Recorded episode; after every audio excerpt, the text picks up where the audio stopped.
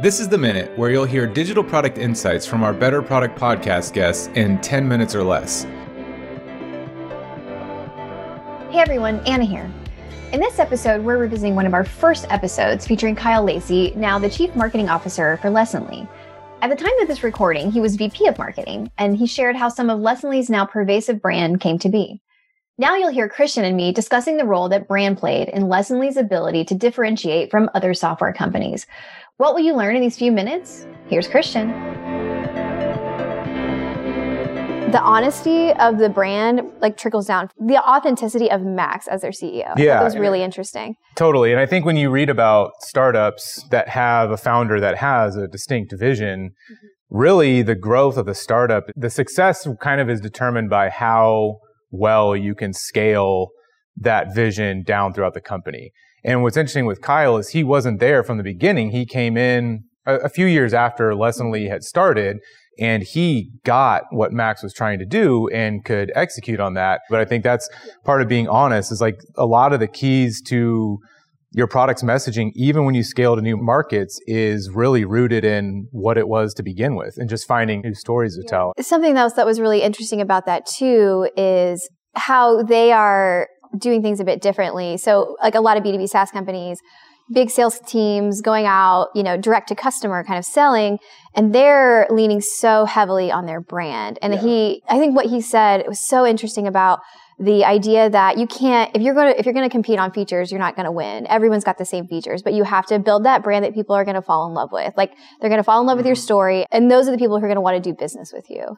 I think when he said that comment about good product will sell itself, I had the same sort of skepticism thinking, well, I don't know if that's true, but I think what he meant is not that you just make a good product and you just put it on the internet and everybody's just going to buy it.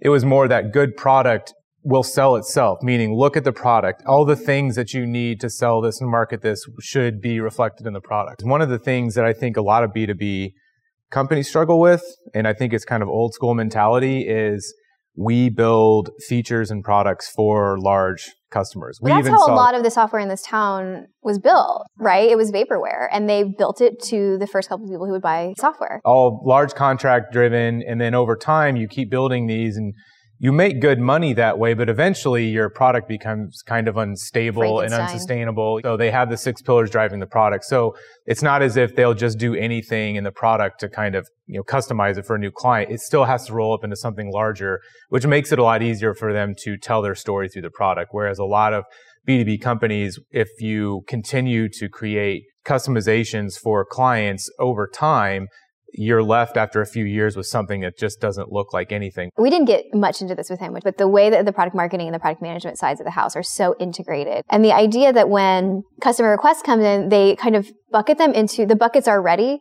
and they fall into a pillar of, you know, what pillar of do better work does this request fall into? And then, of course, what team builds it because each team mm-hmm. is responsible for a different pillar. And I think that it probably is another way maybe they keep from doing that such deep customization is they, they almost like they have their roadmap themes preset in a way. Right. And he mentioned switching over to sort of agile marketing, which you hear more and more about, but still not a lot of people practice it. That allows his team to be just as flexible.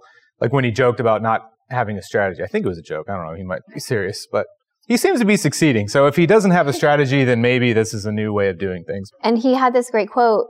They're concerned about what's true right now, and then they adapt as things change, which I think is a generally agile lesson that, mm-hmm.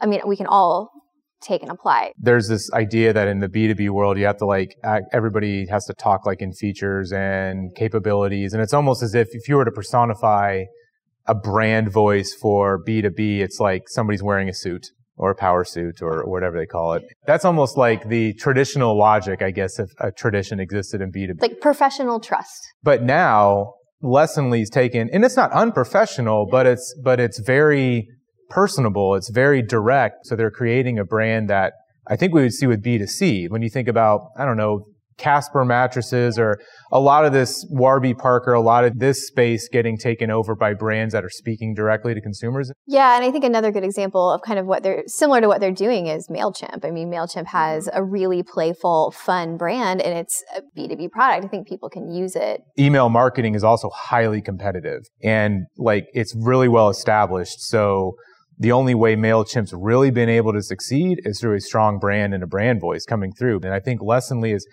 probably ahead of the curve in their industry, which we don't, we don't know all the competitors there, but I would venture to say that there's nothing wrong with establishing that brand now because ultimately over time and as we see with technology, it moves so fast that you have to find something that actually competes when everybody's doing the same thing. I mean, that's what Kyle said, right? I mean, if they, if you go to feature feature comparison with them, you know, you might lose, but if they love you and if they love your brand and they, then they'll want to do business with you.